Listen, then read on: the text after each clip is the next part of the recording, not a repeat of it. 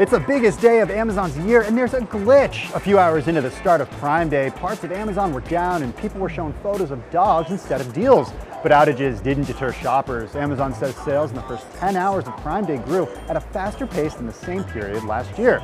Amazon is expected to rake in over $3 billion over the 36-hour shopping holiday. And the Weinstein Company is no more. Harvey Weinstein's embattled studio finally sold to the private equity firm Lantern Capital Partners for $289 million. The original asking price was 310 million, but Lantern paid a discounted price after agreeing to pay out outstanding contracts to some filmmakers and actors.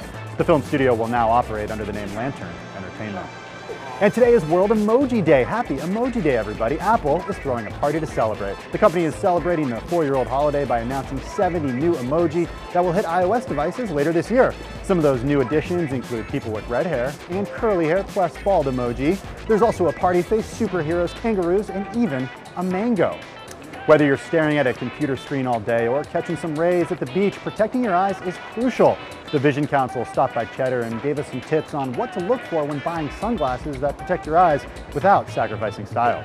You should always be purchasing sunglasses with lenses that indicate UVA, UVB protection.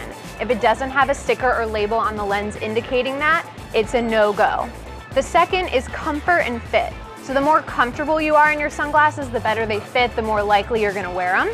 Number three is activities. Where are you gonna be wearing your sunglasses? Are you going to the gym? Are you gonna be working out, going out with friends? Make sure that your sunglasses, the style, suits what activities you're gonna be wearing them during.